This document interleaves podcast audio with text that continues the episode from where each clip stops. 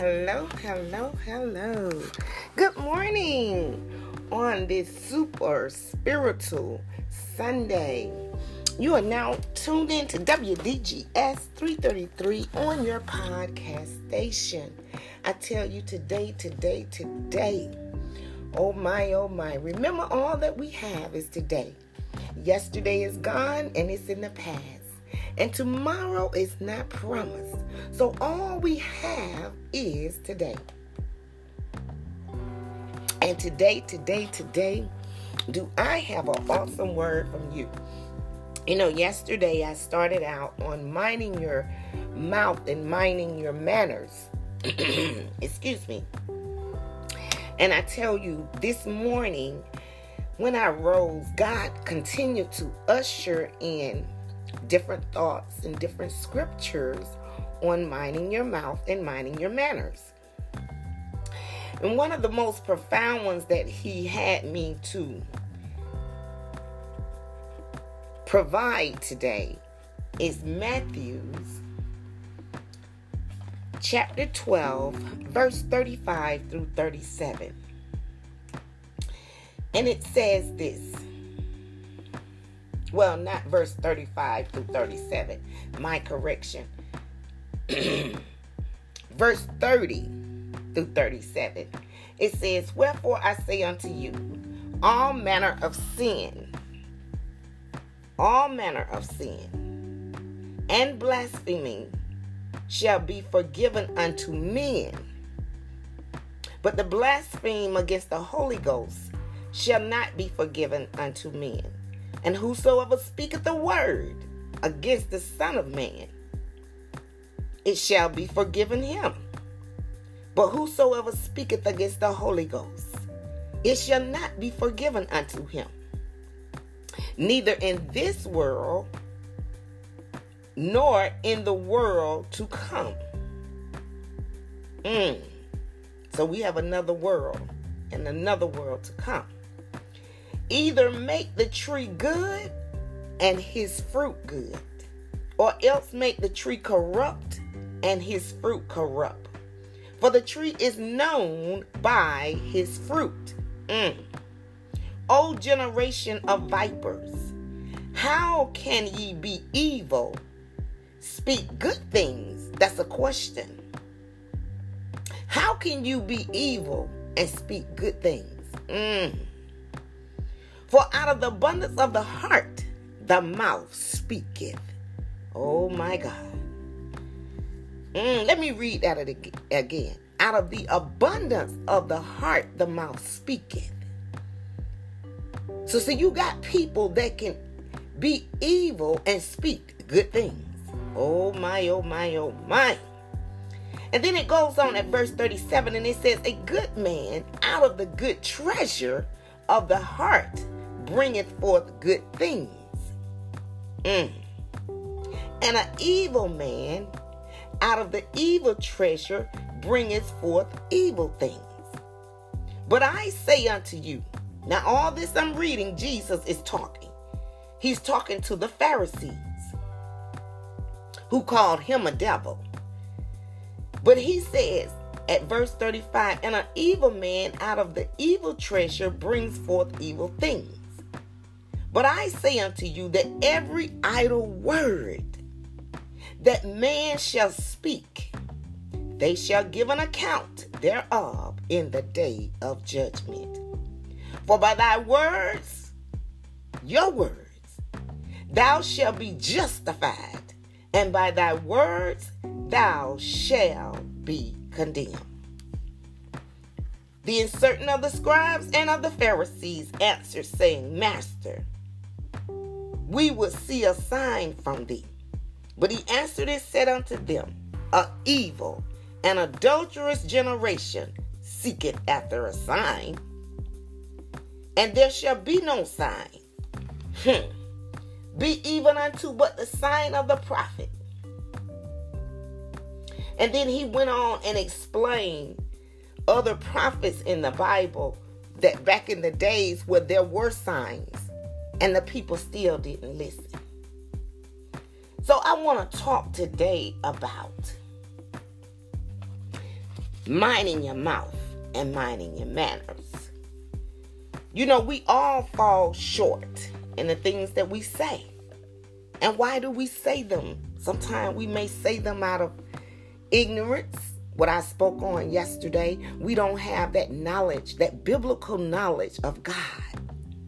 You know, it's so imperative, though, as Jesus was telling them, once you come into the household of faith, and you have declared and decreed that you recognize you are a child of the Most High King, and you are King of King, and you are Lord of Lords, and you are a, a, a royal priesthood. Excuse me. See, when we start acknowledging our relationship with God to other people, it becomes imperative the things that come out of our mouth. Now, I just read what Jesus told them because he was talking to church folks. See, the scribes and the Pharisees, they were church people. They, they were always having things in the synagogues. So he was instructing them that if you don't have evil, you can't, if you have evil in your heart, you can speak good things, but you got evil in your heart. Oh my. Oh my. See, evil begets evil. If you speak evil, people know you got evil in your heart. But there are some people, how many of you know that? That can speak good things but have evil in their heart. See, we have to mind our mouth to mind our manners. And I tell you something else right quick because I'm going to try not to hold you too long today on this podcast. You know, we all, like I said, we all fall short. We all have a time and season. You know, I say the only thing I have only one regret out of my life, and that is if I had been obedient and took all that my grandmother tried to give me about God, took it and learned of Him then, and walked upright throughout my life. That's that's that's my only regret that I didn't make a, a, a choice that I've made now to walk upright before God as, as soon as I knew of Him. So, therefore, yes, I made many mistakes. I made some wrong turns and thought I was making the right turns. But see, what we did in the past, as I read earlier, we can be forgiven. How many of you know that? He said we can be forgiven for every sin that we've committed. We can be forgiven for even, even things we say against the Son of God, even as we blaspheme men.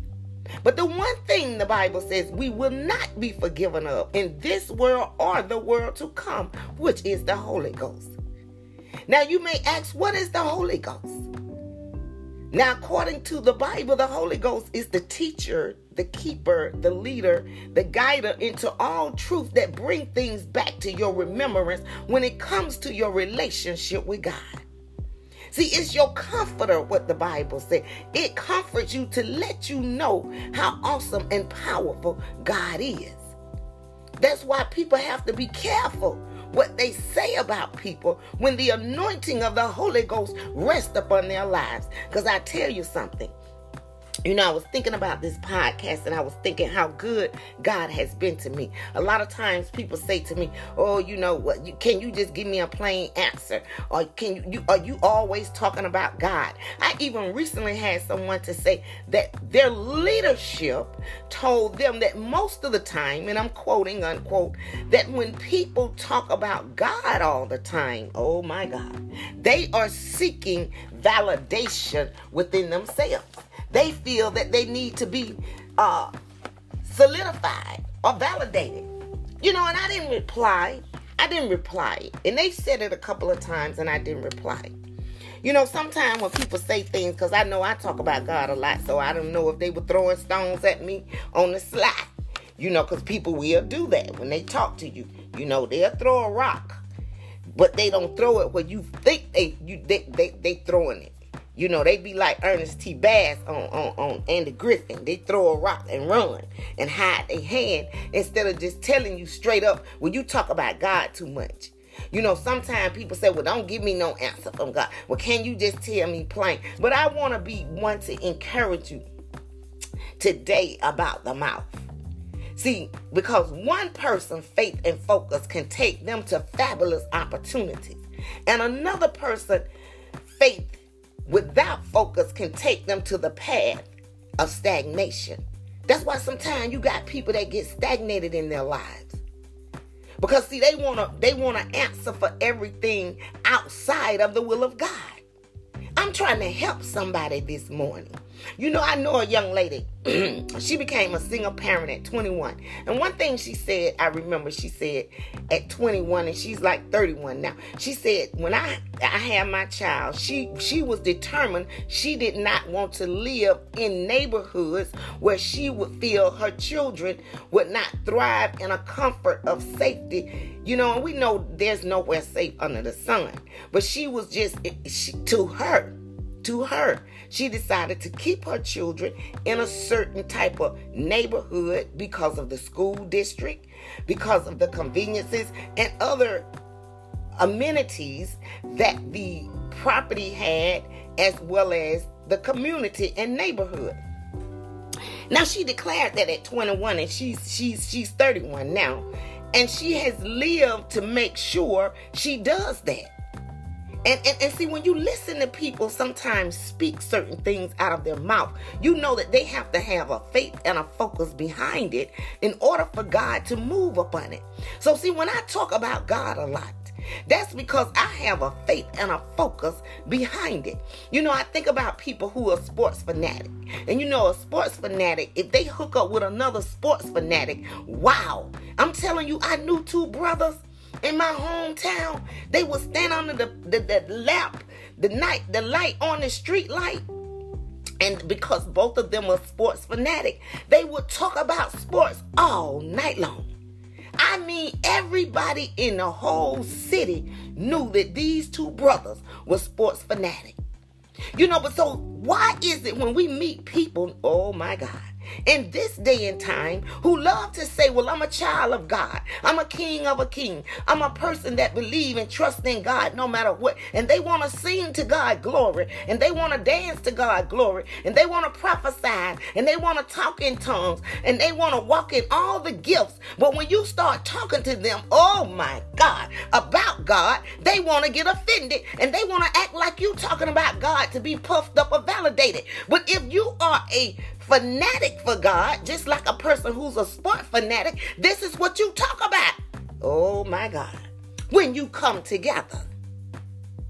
But you see, me, I think the opposite. I think when people don't want to talk about God on a regular, it's because they don't have biblical knowledge of God. And instead of just humbling to that, oh my God, and taking and listening and learning or being faith faithful and committed and focused, they cop out by talking about other people that talk about God. But if you know they got a they got a relationship problem, they'll talk about that all day long. Oh my God. Every time you get on the telephone. See, people pick and choose what they want to talk about. Sometimes I entertain it, sometimes I don't. But it's not my place to say every time you talk, you talking about your relationship, or every time you talk, you talking about sports. That don't mean you validating that thing. Because the person who talk about sports, it may be somebody who never played. They just like the game. Oh my God. I hope somebody got that. You don't need to be validated by what you embrace talking about. Let me share something with you. I like to talk about the Bible. I do. Because I like reading the Bible. I like studying the Bible. I, I, I, was I like to talk about the Bible when I was going to Sunday school when I was a child. And I did all kind of manner of evil between that time and now. So I never talked about God for validation. I talked about God because one thing I learned from a child about God that he got the answer to everything. See, some people couldn't understand me. I tell you, I dated a guy some years ago, and he said this to me. He said that I was different in such a way that my focus and the way I do things when it came to God was different. Now, he's not the first person told me that. Because, see, I said to him, I'm not easily bored. And he kind of felt some type of way because I didn't need him up under me, covering me, smothering me, and I still didn't feel compelled to do wrong or, or, or cheat. I just know that the word of God is a whole lot of company to my life. I don't know about somebody else, but the word of God is my life. Let me tell you and share a few things what the Word of God has done for my life. And maybe you can identify if it has done the same thing in your life. And then maybe you can even comprehend better why I love and enjoy talking about the Word of God. If I had 10,000 tongues, number one, I couldn't thank him enough for all that he has done for me because I know without him, I would not be sitting here right now today. So that's number one. Every breath I'm taking right now is a breath that was allowed by God because I've been in situations I could have been dead and gone. I've had a heart uh, uh, acceleration in my heart, I could have been dead and gone. I've had one surgery years ago that they thought I was dead and they was gonna close me up and realized I was still alive. And what one problem they thought it was was not that problem. See, I got a reason to talk about God. I don't know about somebody else, but I'm gonna give you some the natural reasons why I talk about God because he give me directions and instructions on how to be a better person. He make it he he make it uh, he put it where I can make it into heaven and have eternal life. He give me those instructions and direction. He give me instructions and direction. Well, most people just get caught up in this life and not just the life after this one, the world and the world thereafter. See, I have to prepare for two worlds the world I'm in and the world I want to end up in, which is the world that God is in. I, I, I, talk about God because to love Him and believe in His love from above is what I need in order to enter into the next world. I talk about him because he tells me how to handle my money. I talk about him because he tells me how to take care of my business and not just take care in an ignorant way, but to take care with knowledge, to make sure stuff is paid on time, to make sure stuff is done on time. You know, Everything that I know and I do is because of God. Now, if you think that that's something to not uh, talk about God, then then you,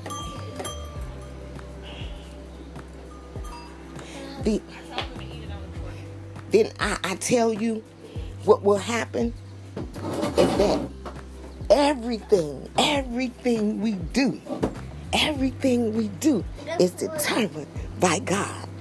Uh huh. Yes, it is. So that's why I talk to, about God. Everything, our job, our opportunities, the test that we take for school. How many times have you all got ready to go get a job and you had to pray about it, wanting God to open a door? How many times have you went somewhere to look for somewhere to live and you had to pray about it and talk to God about it? I mean, and God moved for you. See, this is what's awesome. When we pray and he moved for us.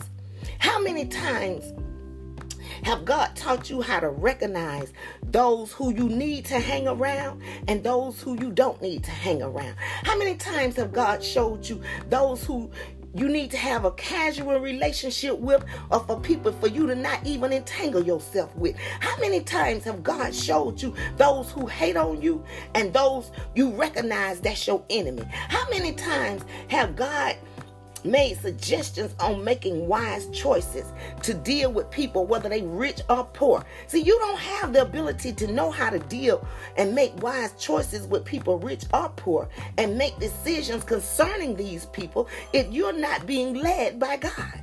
Oh my God.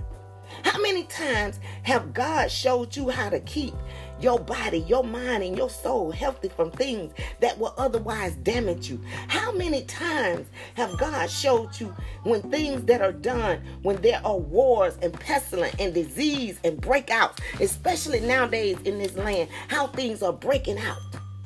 you know, and they just coming at uh, uh, some people, you know, even being bit by a mosquito even even down to the measles even different disease that's being transported back and forth from foreign countries. And god has covered you from not being able to come in contact with that. But you realize you was on that same plane or you was in the airport at the time. What must i do therefore i decided if i needed to build a house. And i don't have a bit of knowledge about building a house spiritually or if i buy land and build it from the ground.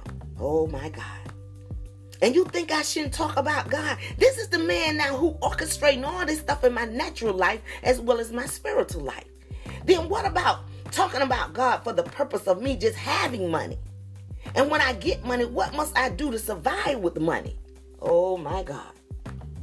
How should we talk right, walk right, think right, and do right? How to raise our kids, how to be better parents, how to pray, and why prayer is important what to do when my heart is heavy and I've lost a loved one and I'm grieving. How to survive without having to commit to whoredom, but instead how to get married and how to be honorable and let my life be what God said it would be, but He will honor me and bless me, and I can receive what God has for me from being married. How to survive how to survive, how, most importantly, to stay out of hell and not be tempted by my own lust. I mean, and the questions can go on and on and on. I mean, on and on and on. And everybody has had some encounter out of that checklist. Go back, rewind, listen to that checklist. Put a check by any and everything that you know that God has done for you. And then ask yourself, do you think you talk about him too much? How you gonna know how to formulate all these situations and circumstances if you don't have the word of God inside of you? And see, when people are fanatics about something, just like a sports fanatic, they can tell you points and ins and out about the game that people who don't know and have knowledge of that sports, they can't tell you. So you know what'll happen? They'll get bored. If a person